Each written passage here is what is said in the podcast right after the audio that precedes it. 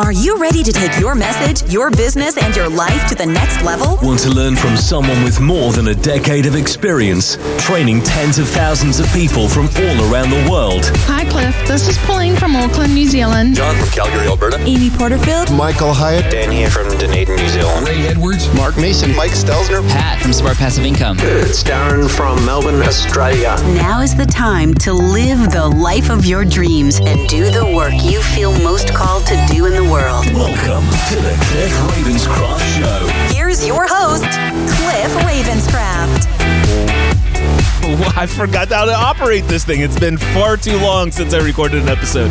Welcome back, my friend. Thank you so much for tuning into another episode of the Cliff Ravenscraft Show. That's the slider I was looking for. I have rearranged things in the studio and I haven't quite yet got the muscle memory going. Today, I'm going to bring back my friend Ray Edwards. It was just two episodes ago that I had the opportunity to connect with Ray. And we are now closer to a very important day in his life and potentially yours as Ray is getting ready to release his next book out into the world.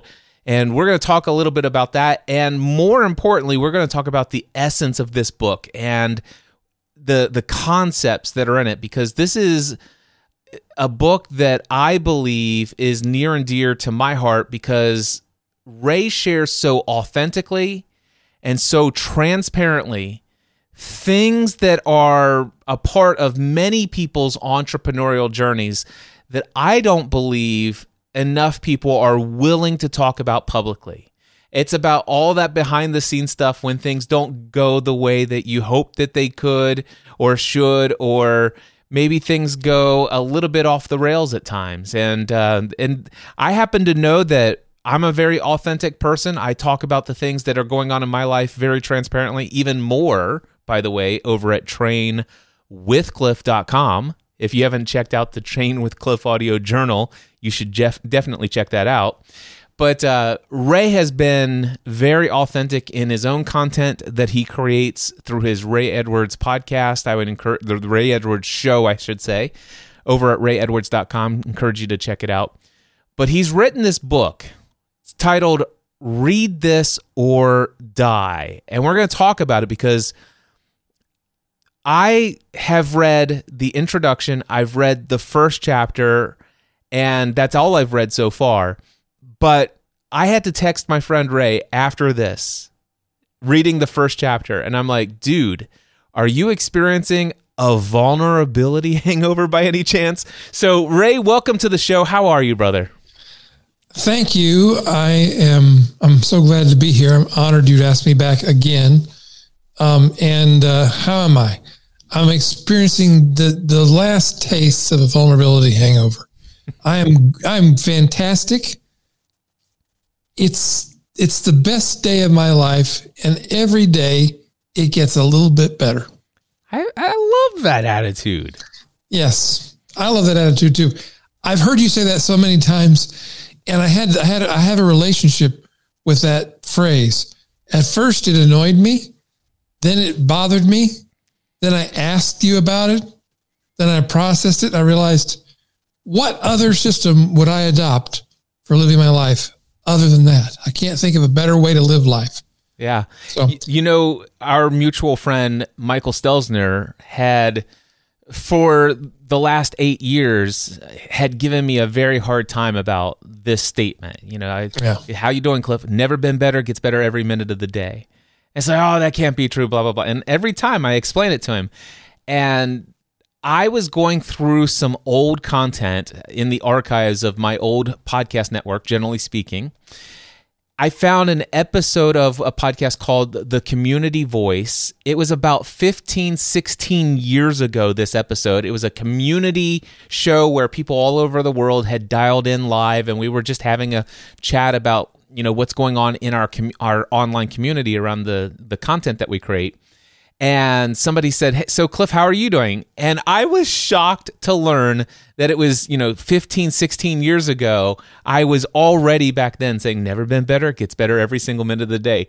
how how has this been going on for over 15 years of my life? But Well, I think it explains many of the good things that have happened to you over the last 15 years. It played a part, and I've adopted it as well. And then you and I have talked about it. I mean, on days where I can't authentically say those words that I feel out of integrity saying them, I will say, I'm really, really good. Yeah, and you know, I have had some people say, "Is there ever a time when you don't say that?" And I'm like, yeah, in, in the moment, if I'm not consciously aware of its reality, which, by the way, looking back in hindsight, it's always been a reality, and we could go into details about that. But that's not that's not the nature of this particular podcast episode. Instead of going down this entire rabbit trail about how all of our lives have never been better, and it gets better every single minute of the day, and however much that might even be triggering you to even hear such a thing um, we're gonna we're just gonna come off of that trail we're gonna come back to the main purpose ray tell me what is this book read this or die Well, the key to the book is in the subtitle, which is persuading yourself to a better life. And the book is about how I reached a point in my life because I was diagnosed with Parkinson's disease, where I was faced with a choice of accepting the prognosis, which was given to me, which was it's not going to be good. Your life's only going to get worse. You're in, in for more suffering and I lived it. I it got worse and worse and worse, and I reached a point where it was so bad. I tell a story in the book. I was I considered taking my own life. It was I just couldn't. Depression has been defined as the inability to construct a hopeful future, and that's where I found myself. And uh, what stopped me from taking my own life? it was thinking about the fact that it would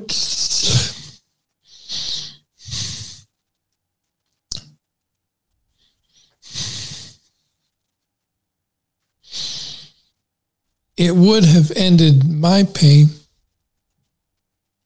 but it would have created so much pain for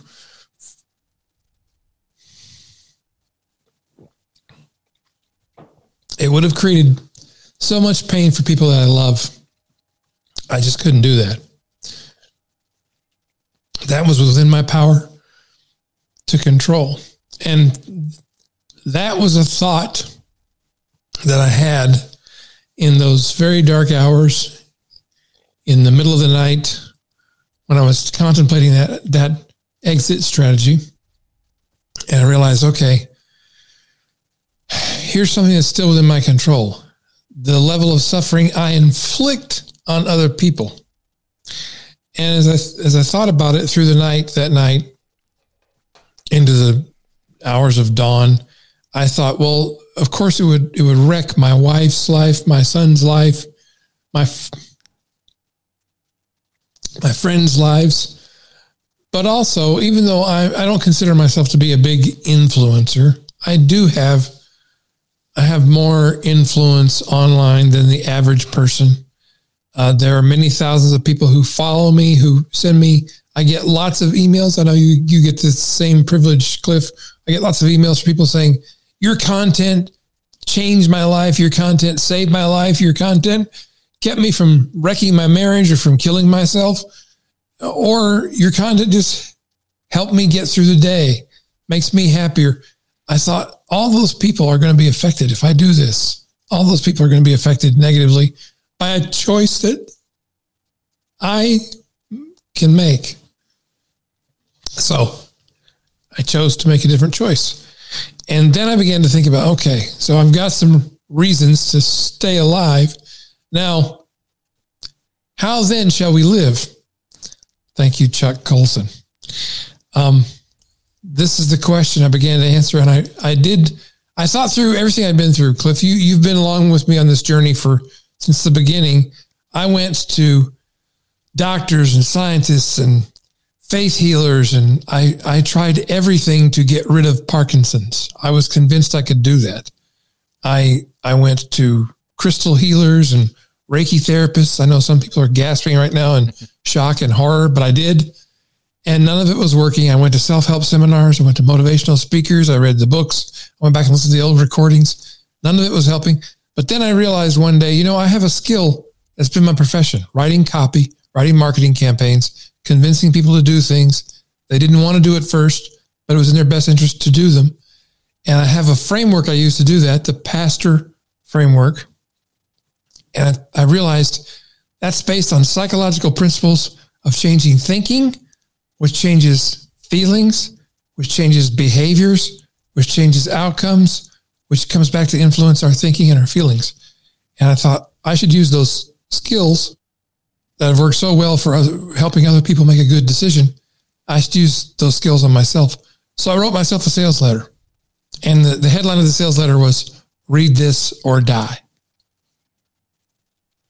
That the book is about that. It's about me using those psychological, those neuro psychological principles to change my own thinking about my life, change my behavior, change the, the quality and content of my life. And that happened.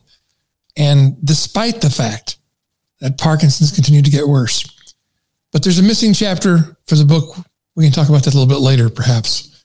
Because of the skills and the outcomes I was able to produce, I was able to make some new choices. And guess what? Even the Parkinson's is better.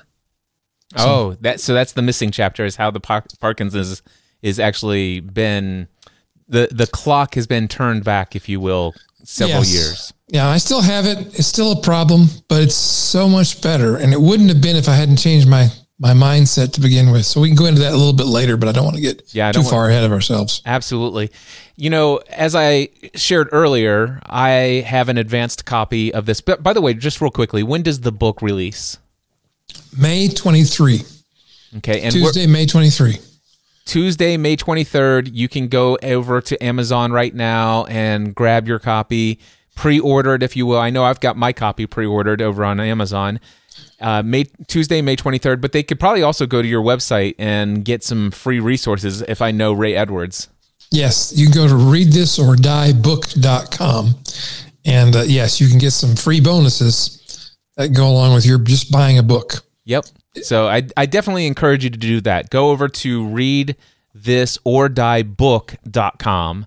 And it, of course, I'm sure it still has the links to Amazon, but you'll want to make sure you put your name and email address in there and and uh, get the extra resources and stuff like that. And if Ray emails you too much, he's not going to be too hurt if you actually unsubscribe from his list. Uh, no, I won't be too hurt, but I will call you and ask you what what are you thinking. No, I won't. I won't he's do called that. me like five times to ask me what why Cliff, why, why, do you? I keep you, I keep resubscribing you because I'm sure you made a mistake when you. so one thing I'm excited about, I haven't even heard this yet, but I'm excited about the audiobook because. Uh, the publisher had actually hired somebody else to read the audio, and I just saw on the website listing, it said, listen to a sample. I'm like, well, this is interesting because I've never recorded it. How'd they get that? I listened and I heard the person they had chosen and I, I suddenly became a prima donna author and said, no, you cannot do this. So I actually read the book for them myself, which was a chore and a half, but I haven't heard it. I hear it's, I've been told it's good. So Get the audio version too. I'm well, sure, I know another guy who read it. He did a good job. That's awesome. Well, somewhere in the first chapter, it says this.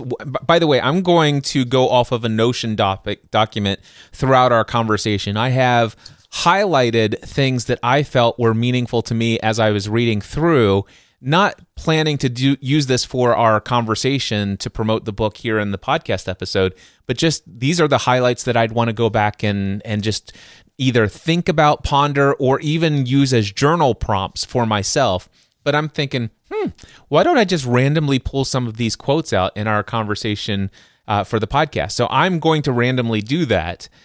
Now, one of the quotes that I wrote or highlighted was simply about what is this book? And it says very clear in a statement this book is about changing your life by changing the way you see the world.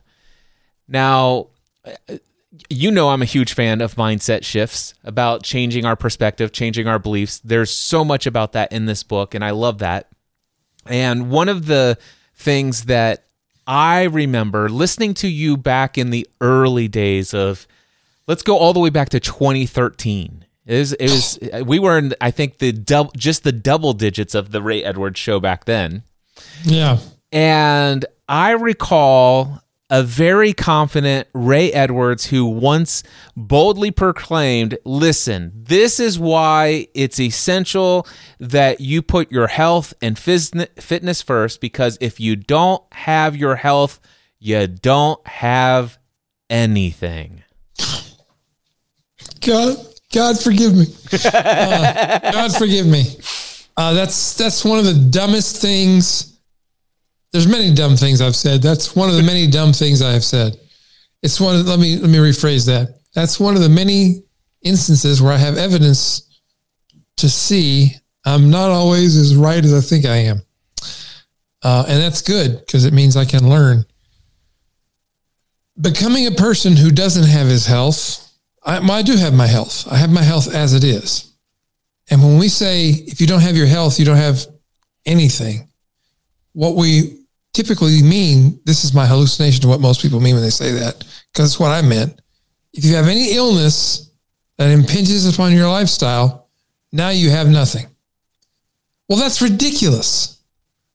I'm somebody who has, by that definition from back in 2013, by that definition, I have I don't have anything, but yet I still have everything. So clearly, I was wrong in that very confident statement that I made. Back then, I would say, in my humble but accurate opinion. I remember that statement as well. I love that. Now I, now I just say, in my humble opinion, which is often wrong. Um, look, whatever your health is, you have it. If you have massive heart conditions, if you have cancer, if you've lost all your limbs, if you're paralyzed, if you can't walk, whatever problems you have with your health, you still have everything. You have everything to live for. You have every everything you can read, everything you can watch, listen to, people you can interact with, things you can do that contribute to the world, things you can do that are fun, that are interesting.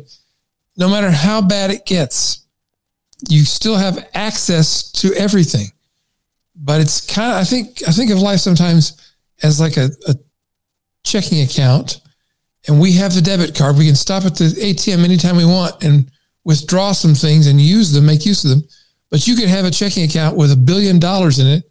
And if you don't ever go to the ATM and pull anything out of the account, that's sad because you have so much resources available to you. That's so I repent. Anybody who ever heard me say, if you don't have your health, you don't have anything, and it hurt you, I repent. Well, there's another quote that is a one-liner that I had to go digging for, and I'm thrilled that you you spoke for as long as you did. Thank you. Uh, so the next line that I wanted to pull out in conjunction with that one is the sign of a mature person. I think is not that they believe the same things their whole lives. Yes, I think that seems to me to be the sign of a person who hasn't learned anything, who hasn't made any new distinctions, who hasn't done very much, who hasn't been challenged, who hasn't grown much. I won't say you haven't grown, but um, Emerson said, a foolish consistency is the hobgoblin of small minds. Hmm. That was true for me because I thought consistency of belief proved the accuracy of belief. That is incorrect. I used to have that belief as well. It's like, listen, the more the more I adhere to what I know to be true, the the more true it is, or something. It's like, what is this? It's like because I because it was confirmed because the source of the information I from which I received this truth is so credible, it has to be right. I've adopted it as a full on belief. And this belief, everything that's a belief in my system, it wouldn't be such a, a whole body gut felt belief if it weren't true. That's how I used to think. And yeah. and it was I think I was in my early 40s when Tony Robbins, I was actually driving down 275 right between Mineola Pike and the Cincinnati Northern Kentucky Airport exit. I know exactly where I was. You know how when you're listening to audio, you can track Yes. what you heard to a specific location where you were at the time? I know exactly where I was on the highway when Tony Robbins, I heard him say for the first time, a belief is nothing more than a thought that you feel certain is true. Yeah. And you're like, what? what? That was my response when I heard him say that. I was like, wait a minute. That's not right. But it makes sense. Oh, I guess that is right. As far as I know. Well, I, I know I it, it caused me to start going in and pondering, well, let me take a look at all of my beliefs and are Yeah. there are there any of them that aren't true?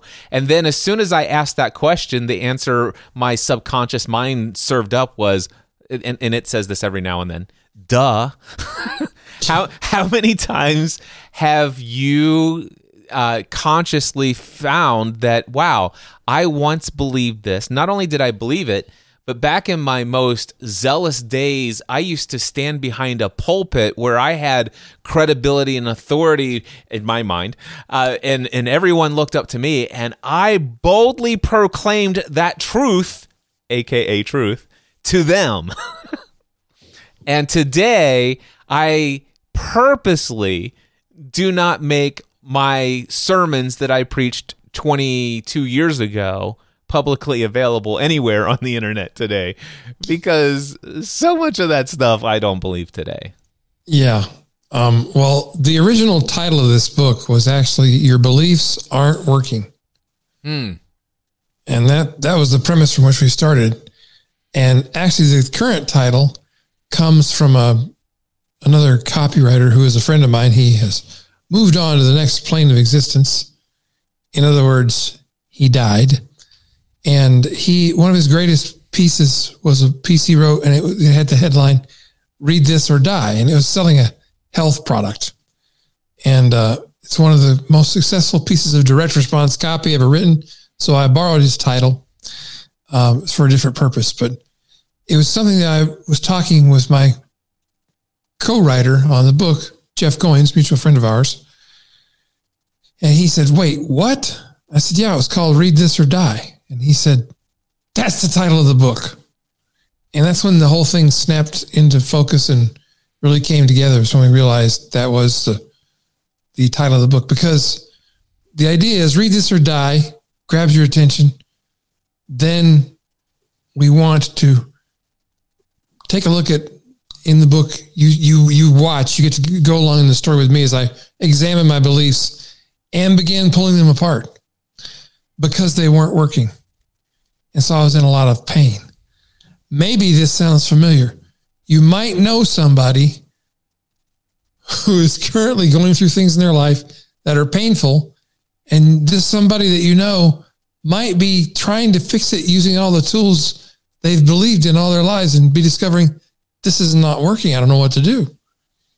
Welcome to the next level of reality where you begin to realize uh, maybe I need to re examine some of these things I've been believing because your life can become better. Yeah. I'm going to read the next quote from my list here. You said, I believe everything you need to transform your life is available to you right now. You just need to learn to use the tools already at your disposal. Few people make these changes in their lives, not because they don't want to, but because they lack the understanding. How do you make these changes? With words. You sell yourself on what's possible by beginning with what's intolerable. You convince yourself that you need to change, and then you do. Any thoughts on that, Ray? Yeah. Uh, something else our friend Tony says is uh, people don't change because they want to, they change because they have to. And when your shoulds become musts, is another way he expresses it, is when you're ready to make a change. Because I can sit around and say, I should, I should eat better. I should get more sleep. I should be more present with my family. But none of that will happen until you change that should to a must. I must eat healthy. I must be present with my family. I must because that's who I am. That comes back to your identity, which really your identity is the filter, I believe, through which you see the world. So the way you see the world refines and helps you form your self identity. And that's how you're going to experience life. We experience life not as it is, but as we are. Yep. You said also right before you get to your best life, you have to face all the beliefs that created the one you're living now. What Yeah. what would you recommend? I mean, and I know that the book gives an, a, a template for this because you've told me about what's in the rest of the book. Mm-hmm. But what tools will people find, and what exercises will they be encouraged to do to become aware and make note of the beliefs that they have that are currently providing in the experience of life they're currently have you know having in their reality right now? and and what what tools are you going to give them for writing their maybe their own sales letter to create this new possibility Well, that, yeah, let's. I'll walk through that real quickly, and then I um, I love the idea of just continuing the discussion of the content. I mean, the obviously, I want you to get the book. I hope you. I hope it'll help you, and I believe it will. We've we've outlined throughout each chapter of the book. We have the steps you take that relate to that chapter about what to do, how to have a writing exercise. So by the time you finish, you've walked through the entire pastor framework, which is P stands for person, problem, pain. You know yourself, maybe not as well as you think you do, but you define your problem, you define the pain as you experience it.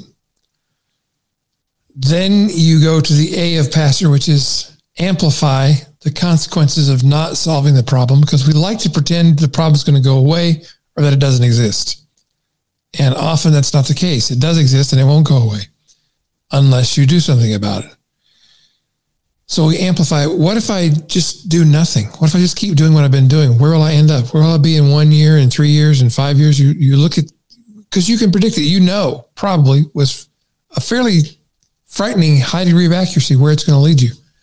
And then once you've seen as bad as it could get, as much as you could imagine, then you write about your aspiration.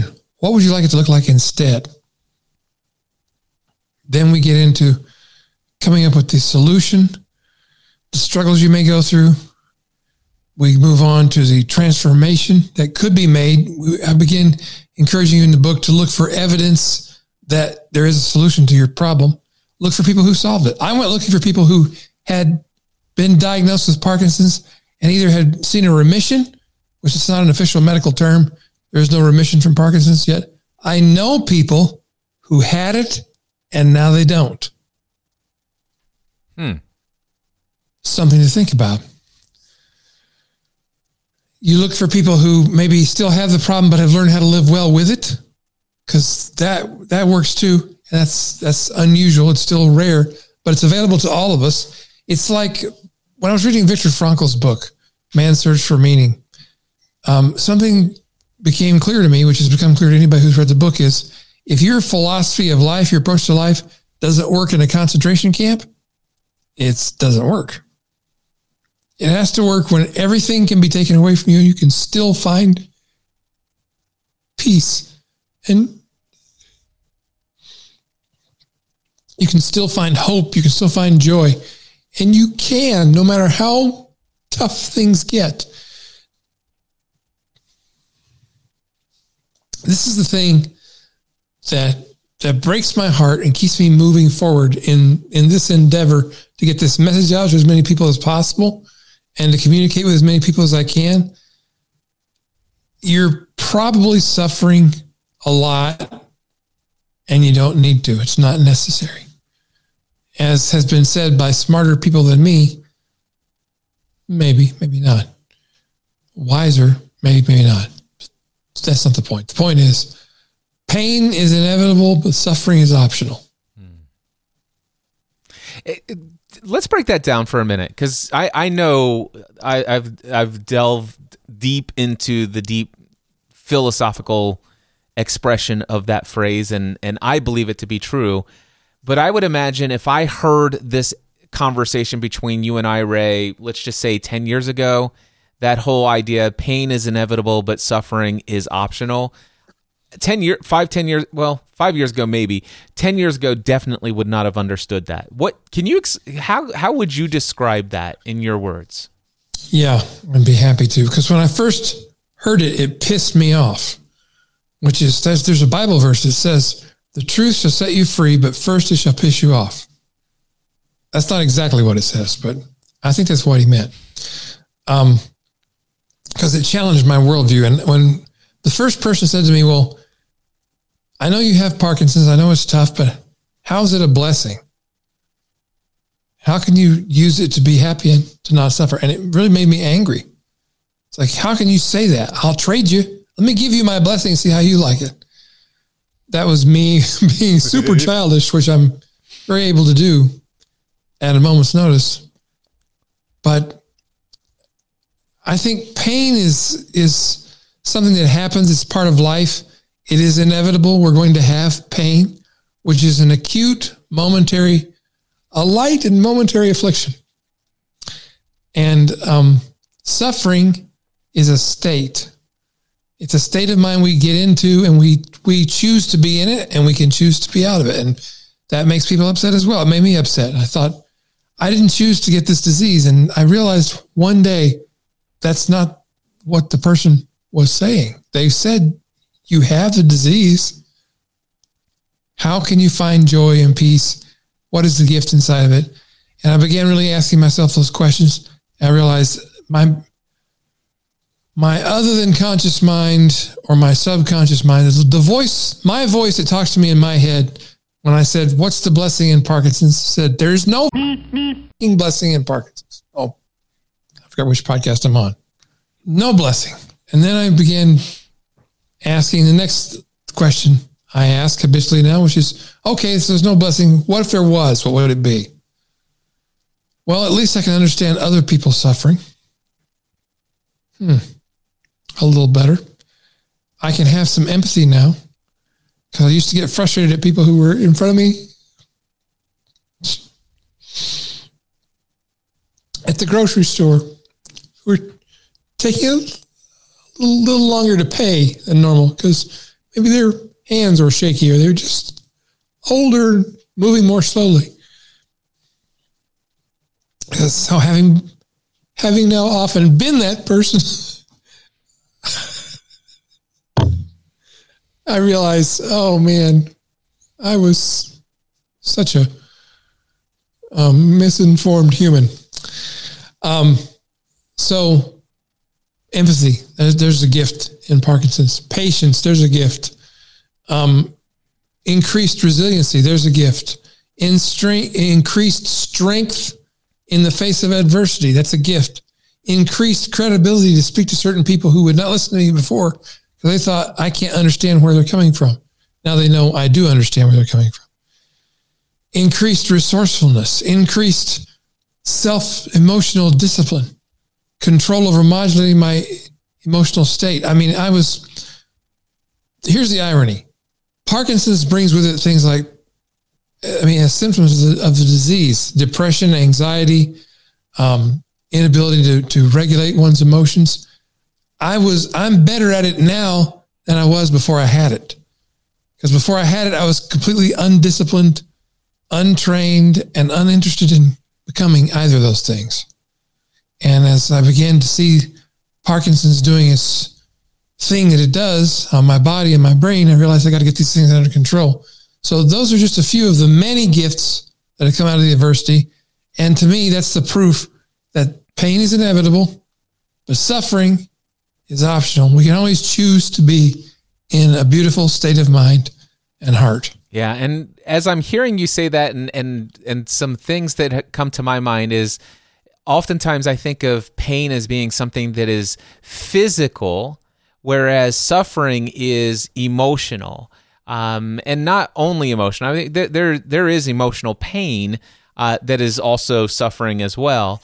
Uh, so I, it, that's not a clear distinction, but what I'm what I'm getting at is in the midst of the most painful, whether it be physically or emotionally, s- situation, there is the ability to not suffer endlessly about the the hyper focus of that one of the things that I know you and I both study a lot is the idea, the concept of focus and our attention and our mm-hmm. awareness. Mm-hmm. Mm-hmm. and wherever our attention goes, uh, energy flows. And whatever we focus on amplifies. So th- we c- become more keenly aware of that. So if there is pain in our body physically, or if there is emotional pain that's coming up as a result of a, a specific mental image of our past or current scenario or th- um, thoughts about some perceived potential negative outcome that's coming in the future, if we focus on that over and over again, that focus is going to amplify that that that pain, if you will. If we focus on that part of the body and its thing, but what got me was this whole understanding of uh, what anesthesia. And then when I began studying hypnosis, and hypnosis, by the way, is not too dissimilar from what I've learned uh, from meditation, you know, Eastern uh, meditation type of stuff. And so once you start to still the brain waves, slow down the thinking, if you will, slow down the focused attention on the physical five senses or the mental images that are r- rushing through your head like r- rushing rivers, if you could be still and know that He is God, you might find that, wow, peace can come. And actually, not necessarily that peace comes, peace is revealed, is, is the way that I would say it. Yeah, because it's always there, it's always available. So I'm going to read. This leads us perfectly into the next quote I want to read from your book. Okay. When people talk about quote unquote letting go, I used to think they meant some noble and heroic shedding of a core piece of your identity. I thought this would require effort. Now I understand the act of letting go to be quite natural like trying to walk upstream for hours only to lie back and let your body float with the water. You don't do anything. In fact, you simply stop fighting the way things are.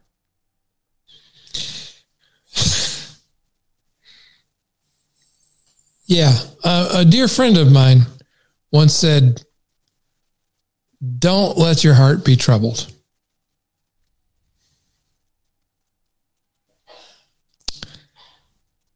And I discovered in the process of walking through all this that most of my suffering came from me letting my heart be troubled about how things were and how they needed to change. Notice I didn't say how I was and how I needed to change. My trouble came from fighting the, the way things were, circumstances, the world around me, because when I'm thinking from that place, now I'm giving the power to inflict suffering on me to everything around me. When I let go of fighting reality, that's the beginning for me of changing the quality of my life. Um, Byron Katie says, when you fight against reality, you only lose 100% of the time. Hmm.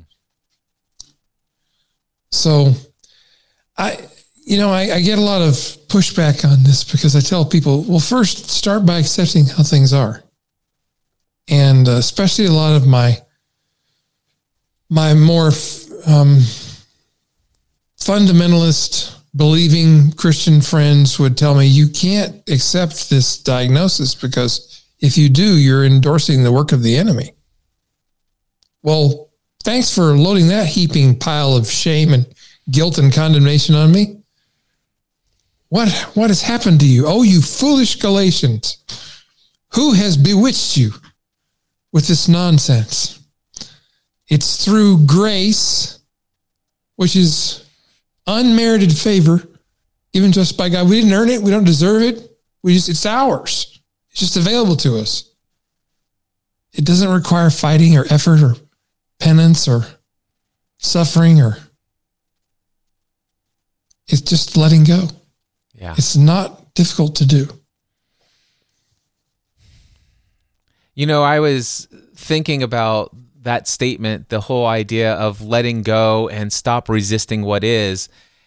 And that, and of course, I may use language that may not be very familiar to everyone, uh, but the whole ego identity of me says, but wait a second.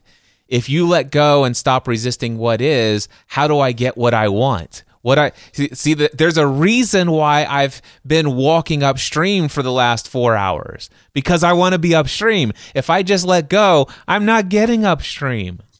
How do I get what I want, Ray? What have you have you found that that the sweet spot of balancing those two philosophies of I still have a clear picture of what I want and I still have hope for this future and and stuff like that? How how does one let go float on the back and go downstream when the desired outcome of your personality and and what you want to achieve and what you want to accomplish in this world is is up the other direction maybe i don't have one definitive formulaic answer other than to say maybe you're asking the wrong questions maybe it's not fight against the stream or go with the stream maybe it's get out of the stream and walk on the bank and go the direction you want to go. Maybe there's a horse waiting for you there, or a car, or a magic carpet. I don't know. Maybe what you want is creating the suffering and it's not going to be good for you. It's not going to give you what you're hoping it'll give you. You think you're going to be happy if I get this thing. And maybe you won't really be happy. Maybe if you didn't want it, you'd be happy. You'd be content to just float down the stream.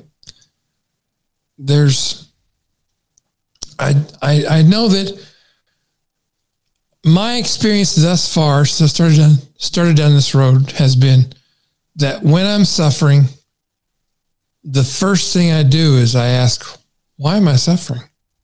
What's causing my suffering? And so far, without fail, it's been the way I'm looking at what's happening, the way I'm examining the pain, the way I'm responding to it. It's not the the actual thing that's causing me the pain that's causing my suffering. It's how I look at it, how I perceive it, how I process it, how I think about it in language. We think in language, whether we believe that or not, we do. We have words that form in our head around concepts, around things we imagine or think about. And so that goes back to focus, like you were talking about earlier. What we focus on, where focus goes, energy flows. So I focus on my suffering, I get more suffering. That hurts more. I suffer some more. I'm in an endless loop. Maybe just relax and step out of the loop. Focus on something else. Yeah. One of the things that I want to point out that would be a valuable question and a great journal prompt for anybody who's suffering, um, and and it's what would I have to believe for me mm. to feel this way? Mm-hmm. Mm-hmm. What would I ha- What would I have to believe for me to feel what I'm feeling inside? Yeah. That's if any of these kinds of exercises that you do where you write answers to prompts like that, for me, what I had to do is I had finally had to figure out it wouldn't work for me at first. I, I would write my answers to the, to the prompt in my journal and I'd be like, this doesn't help me. It didn't help me because I was editing what I was writing. I was editing my answer because I, I wanted it to look good. I want, in case somebody else read it, I wanted them to see me in a certain way. I had to reach a point where I, this is why I told myself, I'm going to burn this after I write it. I'm going to write the truth. and oh boy, when, when you start being honest about what's really in your head, what you're really thinking, it's embar- it was embarrassing for me. It's like, I can't believe that is in my head. I can't believe that's what I believe. That's why it's so valuable. When you write what's really there, what you really have in your heart, and you get it out on paper and you can look at it, often I don't have to do any work. I'm just like, well, that's a load of crap. I don't believe that. And it's done. Yeah. You know, if if anybody were to ever ask me, Cliff, why don't you do you ever see yourself maybe getting involved in the political scene to maybe create positive change in the world? And the answer to that question Absolutely not. It will never happen. And the reason why, Ray, is because early on in our marriage, probably right around, it might have been our fourth or fifth wedding anniversary, Stephanie and I had a uh, a tradition that we would bring our journals, our handwritten physical journals with us. And we would write down all of our goals that we have for the next year, but only after we reviewed what our goals were last year during our anniversary and and give an account for how things have gone. And so um, we were out at the uh, Cheesecake Factory, and I went to the bathroom and uh, set my journal down. And then afterwards, went back to the dinner table. We had our meal. It was amazing. It's time to do our goal review from the last year. And uh, Stephanie pulls out her journal. I look down and I'm like, oh, where's my journal? I left it in the bathroom. Well, guess what wasn't in the bathroom when I went back to go look for it? Oh no. It was a leather bound journal that if you open up the front cover says this belongs to Cliff Ravenscraft at this address, this email, this phone number, the, every word that has been handwritten into this book belongs to this guy. And um, let's just say that there was some very honest words written in that book. And I just happen to know I, I've you know I called like every day for weeks uh, to see if anybody had returned it at the mall at the thing and all this. Other, nope. I I just know somebody out there is waiting to cash in on this thing. Well, I bet that somebody's in for a surprise because when when you when you step in when you stepped into a state where you don't care what they do with that information, Yeah. lose its value. But that's that's that's the kind of honesty we're talking about. Writing so honestly that you would freak out uh, to think somebody else was going to read it. So I just had to, I'm the kind of I was the kind of paranoid guy who thought if somebody finds this, I'll be ruined. really? Really? No. I think not. I think I think we worry far too much about what other people think of us. And we know far too little about ourselves. I'll say it about myself.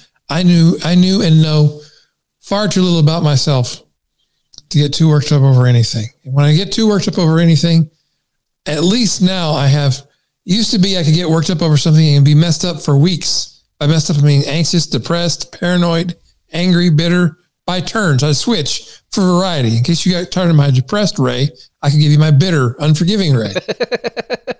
or whatever I had on tap for that day. But when I decided, okay, I'm going to write the absolute truth of what I'm thinking and feeling, uh, it's it's like um, it's like magic. It it has cleaned it out of my heart. In any case where I kept digging until I just couldn't find any more thoughts about that subject, just try it. Yeah. Prove it to yourself if it works, because I think it will. And by the way, there's journals that I saw at Barnes and Noble that have lots of prompts in them, and you just write in them, and it says uh, "burn after writing." I did that for a while. I literally, literally, literally would burn those daily notes I was taking, and then I, I got tired of burning it. And I set off the fire alarm a time or two. That's true. So um, I stopped burning them. I want to. Uh, go ahead. I want to read one more quote here, and uh, maybe we'll slowly wrap up with this one. Earnestly believing that Parkinson's would not last forever in spite of the evidence, I knew there was something better waiting for me. This is the problem with a belief. It can guide you toward the change you want, but it can also hold you back from the life available to you now as my belief was doing. Frustrated with my increasingly worsening condition, I attended all of the healing events that I could find. And then a little bit later, you said the idea of a better life letter, later, some magical healing in the future eroded the possibility of a good life now.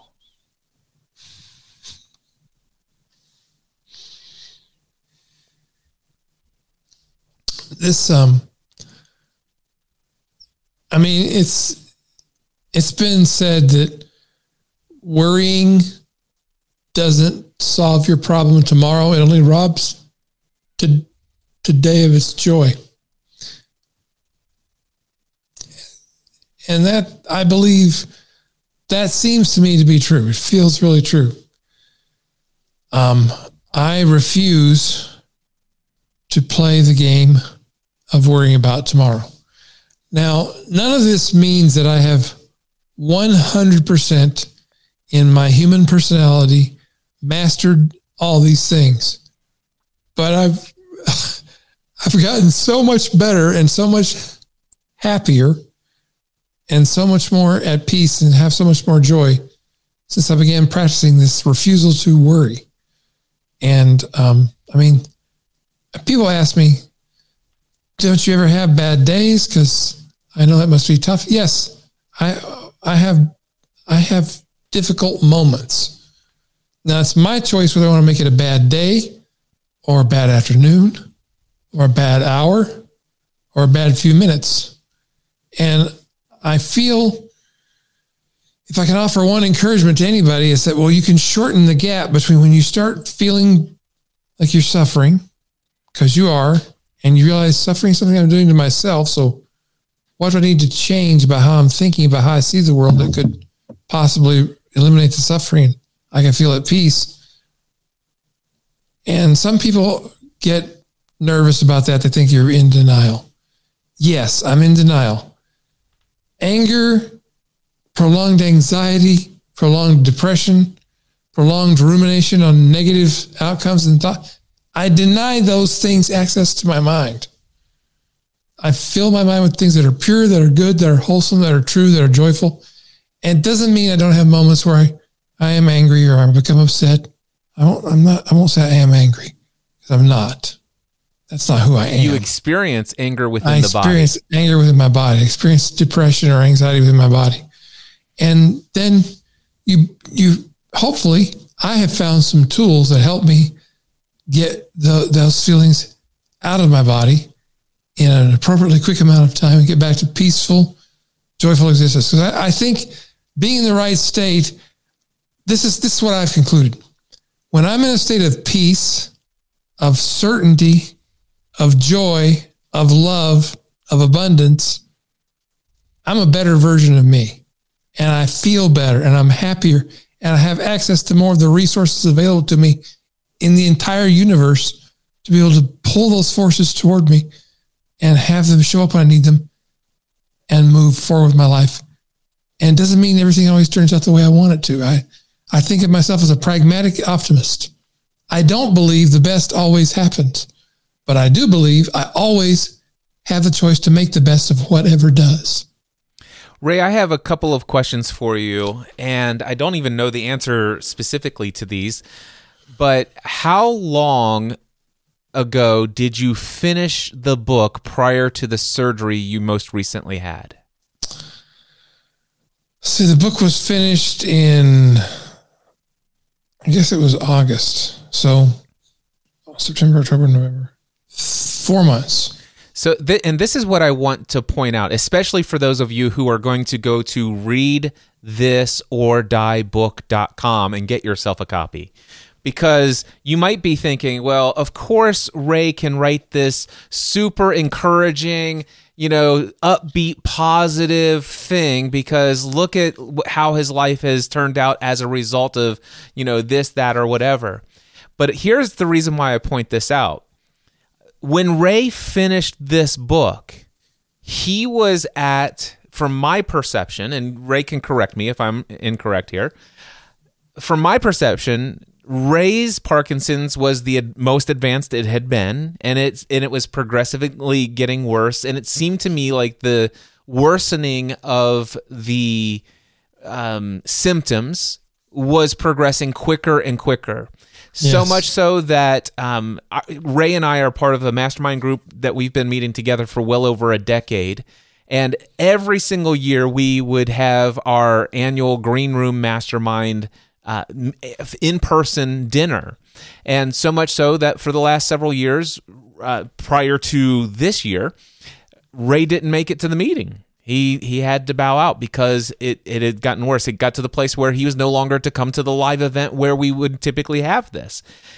And not to mention the fact that right around the time this book was written, from my perception, and Ray, again, you can correct me if I'm wrong, but from my perception, is that you were at a place where sometimes you needed help with the r- daily routine activities of life. And, Yeah. And you had, if you were going to be able to work in a given day, from my perception of what you were going through, you had somewhere between one to three hours on the deepest, heaviest effects of a lot of medications. Is that is all of this accurate? Hundred percent. And uh, I also I had to have someone with me at all times to help me get out of a chair, to get across the room, to drive. Oh, I couldn't drive. To drive me places, to help me get to the bathroom. Um, and I was having seizures. Uh, I mean, my God bless Aida, my assistant, who helped me through many seizures and kept me from injuring myself. And I, I realized now probably scared the ever living crap out of her every time it happened because she didn't know whether I was going to die or not. Um, it was bad. It was as bad as it had been. It was getting worse. It was getting worse faster. It was like I went, I went from having a four story house with a little fire in the fireplace to it jumps to the curtains in the living room. And the next thing I knew, the whole house was ablaze. And the reason why I point all of this out for everyone is this whole Ray's comment. This was a quote in chapter one of the book, a book that was already complete four months before what we're about ready to tell you. Ray's experiencing these kind of daily routine experiences as he's writing this incredibly profound, upbeat, positive, encouraging book about how great life can be if you're willing to look at life from a different way that you've always looked at it before. So that's that's what I want you to hear. This when Ray says letting go is stop going and treading up the water that you've been going against the currents. Just lay back and float and and see where life takes you and stop resisting. Ray had stopped resisting. And I'd love for you to talk about, you know, just the fact that the you stopped resisting, you experienced maybe not any less pain, but you alleviated a majority of that suffering that you were putting yourself through. You experienced a lot more peace, love, and joy in the moment each day, which gave you access to creative thought, to potential hope for different avenues of, of things. Tell us tell us about some of the changes, the unwritten chapter of this book, if you will. I began getting unsought by me communication from several different people who were adamant about telling me about this procedure they had just had called deep brain stimulation surgery. Just out of the blue, one of my friends from I hadn't heard from for 10 years, Frank Guerin, sent me a message through Facebook. Said, I just had this surgery. I don't know if you know this or not, but I, I got Parkinson's diagnosis about five years ago. Had this surgery, it's changed my life. And this surgery is something I had fought against for years. My my neuro, neurologist had suggested it years ago, and I said no. It's barbaric. It's not not really proven. There's many cases with horrible outcomes. I'm not going to do it. But because I was in a different place where I had stopped resisting, I had I was experiencing large amounts of peace and joy and love, even though my physical conditions and my pain was worse. Uh, some people ask me, "Did you did, did you have a lot of pain?" I did. I still have pain every day. I have pain right now, but it's minimal, and the suffering it causes is it's causing me right now is zero. I'm not suffering. I'm at peace. I'm filled, with joy, love. So I, I was open to go and talk to the brain surgeon about the brain surgery. And I talked to him. My wife and I saw him for almost two hours. He spent all that time with us. And toward the end of our interview, he said, he leaned in close and he said, Ray, do you want your life back? I said, yeah. He He said, let's, let's, let's do this. I can help you. And um, it was still pretty frightening to me. I had to go in and have an MRI um, before, and the MRI went badly. I um, I began fighting the, the techs who were trying to give me the MRI because I had to be anesthetized because I couldn't be still because I have Parkinson's disease. Um, and uh, the MRI machine broke down in the middle of the, of the process, and so I, I I was hallucinating. Thought people were trying to kill me, they were just trying to help me. But that made me nervous about going back in to get the surgery. I talked to my my coach. Uh, my coach is a brilliant. He's the single best mindset coach I know, and I was telling him about how I was worried because even though this surgery has a 99% success rate, uh, I didn't want to be in the 1%. And I already was in the 1% because only 1% of the population has Parkinson's. And my coach suggested perhaps I could look at that differently and decide I'm in the 99%. In fact, maybe I should start filling my mind with those thoughts that I'm in the 99%. It's going to be, it's going to be successful because I, I think, I think my coach, I'll ask him in a moment. I think he knew I was going to do it anyway. And that there's once again, I was resisting what was. So, Cliff, I don't know how you remember that conversation, but maybe you can fill in the gaps, make any corrections that need to be made. I, I definitely remember the the idea of uh, the it the what I brought up is the stories we tell ourselves Yes. create our reality. Yeah. and and you and I both are are true fans of this idea of the law of attraction and and where that you know how that plays out into our lives. And the idea is like, yeah, there's plenty of evidence to support that you've been in the 1% and all these things. But the the thing is is the question is is are you going to want to continue to be in the 1% or would you like to be in this realm of possibility where there's only 1% chance that this could go wrong and and you might just be the one or, or, uh, or one one of the 99 out of every 100 that this goes incredibly well for. And can you can you start thinking images in your mind of that possibility instead of replaying the the images or the moving picture in your mind the imagination of how this is going to put you always in this 1% are you ready to leave the 1% i think is the conversation we had Yeah, that's that's exactly what I remember. And so I did that. I I began automatically flushing or denying or not looking at anything that spoke of a negative outcome because of the surgery. I went and sought out success stories on video. I had other people watch them for me first to make sure there's no hidden gotchas in it that could make me take me down a negative road. I only talked to people about it who were going to be positive about the prognosis of the outcome of the surgery. Anybody who snuck in because I knew them and they started talk, talking to me about negative things, like especially people that are close to me and who love me, might occasionally say, "Well, you know, what if something goes wrong?" I stop and I say, "Nothing's going to go wrong, and please don't ever bring that possibility up to me ever again." And I, do, I also want to give a shout out to a mutual friend of ours, uh, Chuck Marting was a dear friend. Oh and gosh, who- Chuck. You know, Chuck Chuck reached out to me, I don't know, five years ago.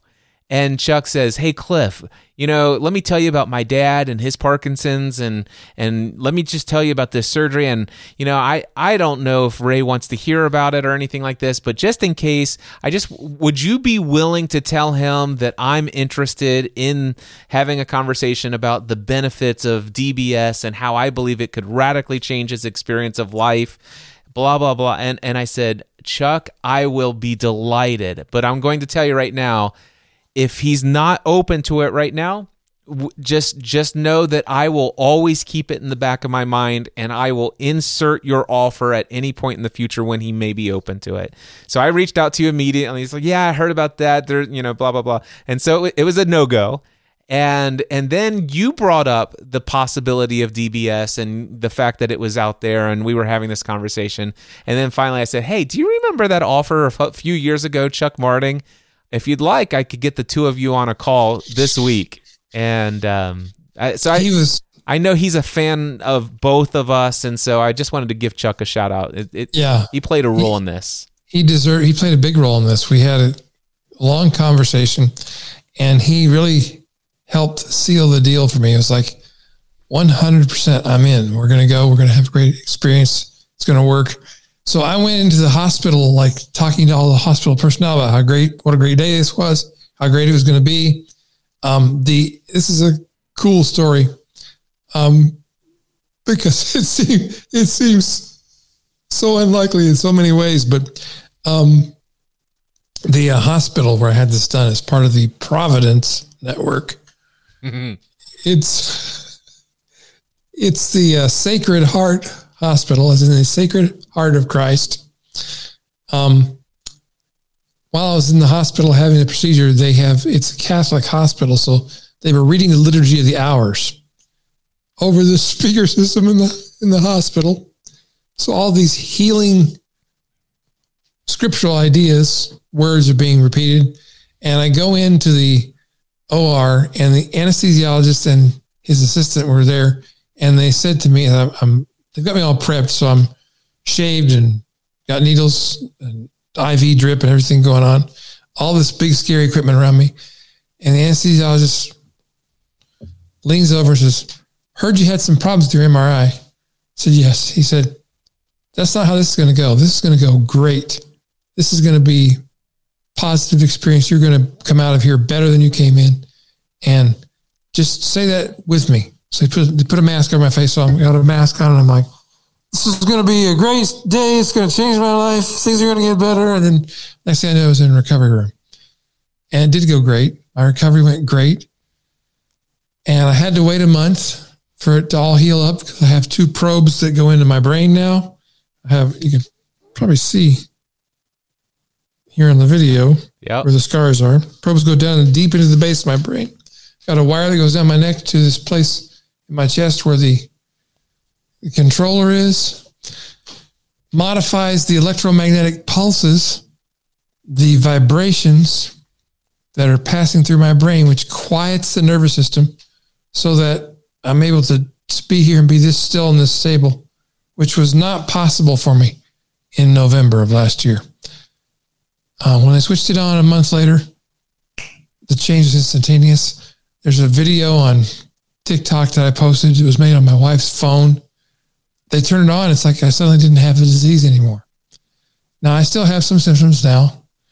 It affects my speech a little bit. It's a little, but all these things seem, seem so minor. Because guess, guess what emotional state I've, I've been in pretty much continuously since January 12, which is when we turned it on. Gratitude. Hmm. Yeah. And you know, and and I am I'm so grateful because uh, selfishly, I got to see you in March back in San Diego.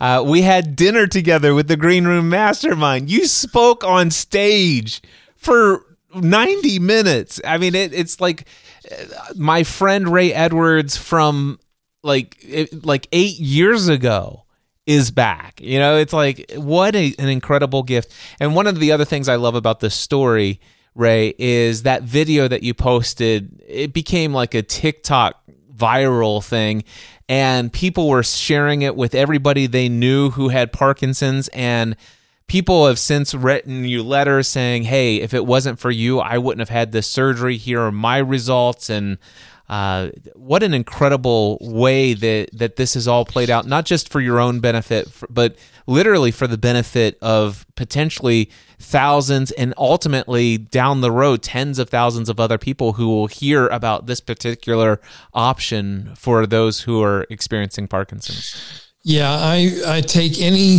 message or phone call or email from anybody who's watched that video who has questions or has doubts or has somebody in their family who has Parkinson's. Uh, and I'm, I'll talk to them on the phone. I'll call them at odd hours. I'll email them, whatever, because I just I have such a heart for, for those people. And the point of sharing this part of the story is, of course, I'm happy about it. I mean, I'm overjoyed. And I don't think it would have happened if I hadn't changed the way I was thinking, the way I saw the world, if I hadn't stopped resisting, if I hadn't got into a place of love, peace, and joy, I never was open to this happening until I got into that state. That's why it's so important. Yeah, you could not have overcome your I'm in the 1% that everything goes wrong Yeah. mentality and sure I'll I'll take the leap of faith and go have this surgery with with the old way of seeing things. And and it is that. And I love I one of the things that I love and I'm just going to say it one more time because I think it bears saying. Go get this book. Read this or die book.com. Read the entire book and know that Ray had no idea that what we just told you, this radical, positive, profound, health related transformation. He's he's not completely out of the woods, but this has certainly given him back so much of his life, but he was not tied to that. He was not attached to that. And that's the key that I want to point out here. That's 100% true. And whatever happens uh, in the future, I'm, I'm good with it. I'm going to be at peace. I'm going to be full of love, full of joy. And that is, that's the key to making the most of wherever you are, being open, being that state, just being that state. I just encourage you to get the book, or maybe maybe if you don't get the book, you can just think about some of the things you've heard and put them into practice. And I, my uh, my my prayer for anybody who's watching or listening is that you would consider the idea you could let go of your suffering and just be happy. I love that. There's there's no other way I want to end this. Just set aside the suffering, choose peace, choose love, choose joy. And then go get a book. Read this or die book.com. Until next time, we encourage you to take everything you do to the next level. Mindset Answer Man.